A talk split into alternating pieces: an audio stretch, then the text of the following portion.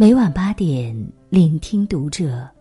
大家好，我是主播文雅，欢迎收听读者。今天要和大家分享的文章来自作者李月亮。你活在这个世界上，稳赚不亏。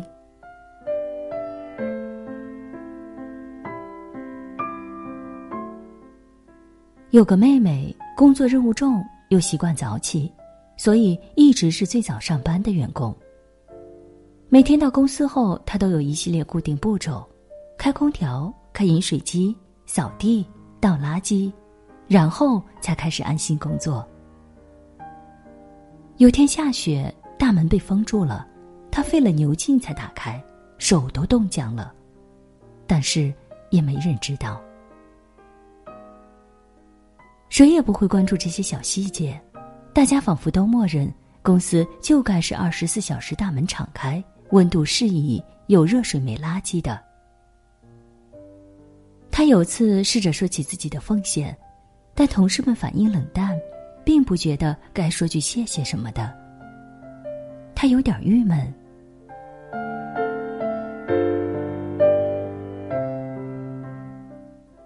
可能很多人都有过类似的苦恼。我做了对别人有好处的事，而那些沾了光的人却并不知道，或者知道了也并不领情，让人心里有点不平衡。其实不必，因为我们也一直在不知不觉沾着别人的光。前几天我打专车去银座商城，司机师傅态度很好，得知我是想去买冲锋衣，就热心建议。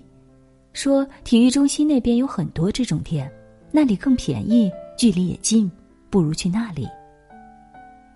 我犹豫一下，接受了他的建议，结果证明选择正确。回来后，我跟老公说遇到了品德优良的好司机。老公说，与其说是这司机人品好，倒不如说这家出租车公司制度好，他们会把乘客打分跟司机收益挂钩。所以司机才会宁可少赚点钱，也让乘客满意，以得到五星评价。我恍悟，其实我是个懒人，能不做的事尽量不做，几乎从不参与对各种服务的打分评价。但我不打分，别人会打。也正因为别人会不嫌麻烦去做这件事，司机才会重视，才会想办法让所有乘客满意，包括我。某种角度说，是那些认真去做评价的人，让我享受到了良好的服务。只是以前我没想到自己是在享用别人的付出，自然也没有心存感谢。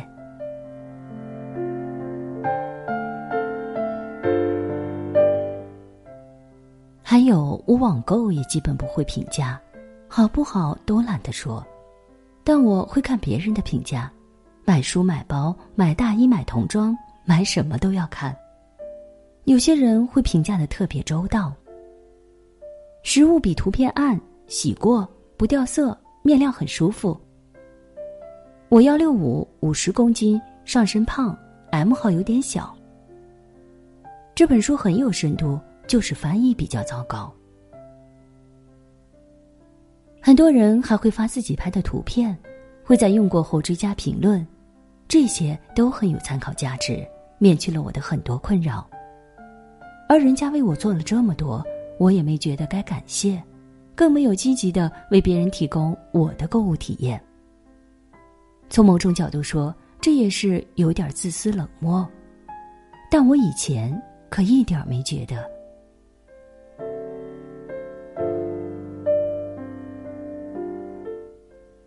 最惭愧的是，我看别人家的文章，看到好文会点赞，但几乎没有评论过。因为点赞是举手之劳，评论就麻烦很多，也没觉得有何不妥。尽管我自己做公号，我很清楚读者的评论对作者意义重大。每个公号小编、文章作者其实都非常关注读者反馈，甚至正是那些称赞和鼓励。支持着一个作者一直坚定的写下去。想来，如果所有读者看完文章都默不作声，不点赞、不转发、不赞赏、不评论，再好的作者也会懈怠吧。幸好我不评论，自有别人评论，这让我能一直无偿的看到好文章。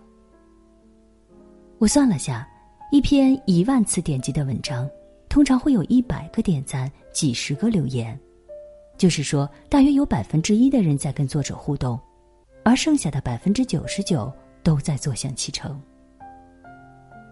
我们这些沉默者，其实是该好好感谢那百分之一的付出者的，不管他们是出于什么原因去点赞、转发、评论，也不管他们在这个过程里收获了什么。反正我们是享受了人家的成果。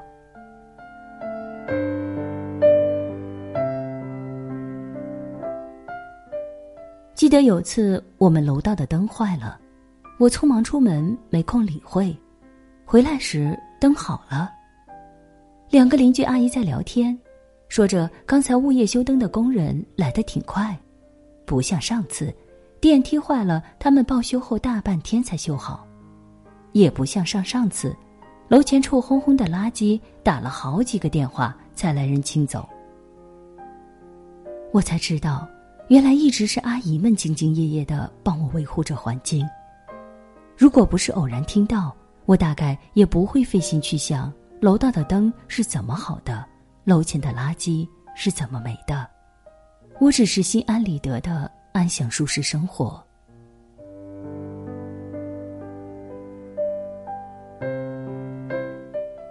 类似的事想来还有很多，一定还有很多时候我不劳而获、坐享其成，却完全没意识到。你大概也是如此。我们总是更清楚自己为别人做了什么，更介意别人有没有知恩图报，而对别人的隐形付出却浑然不觉。这也不算什么错。只是，若因为这种无知而心理不平衡，就大可不必了。是的，每个人都可能做过些惠及众人的事，而别人并不领情。不过，我们更该知道，也有很多人在你的认知盲区里，默默的给你谋福利，为你行方便，替你挡风雪。你在不知不觉中接收到的光和热，比发散出去的。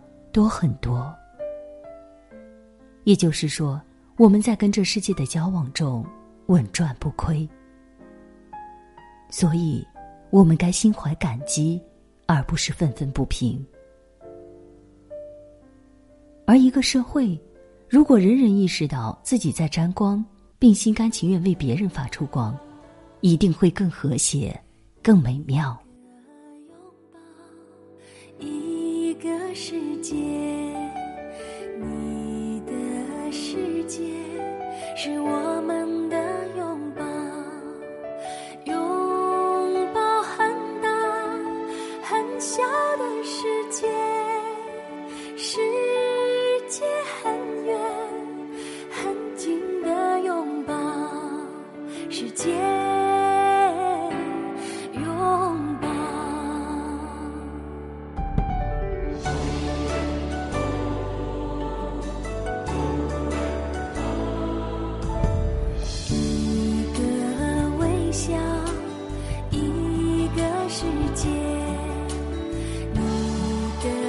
世界。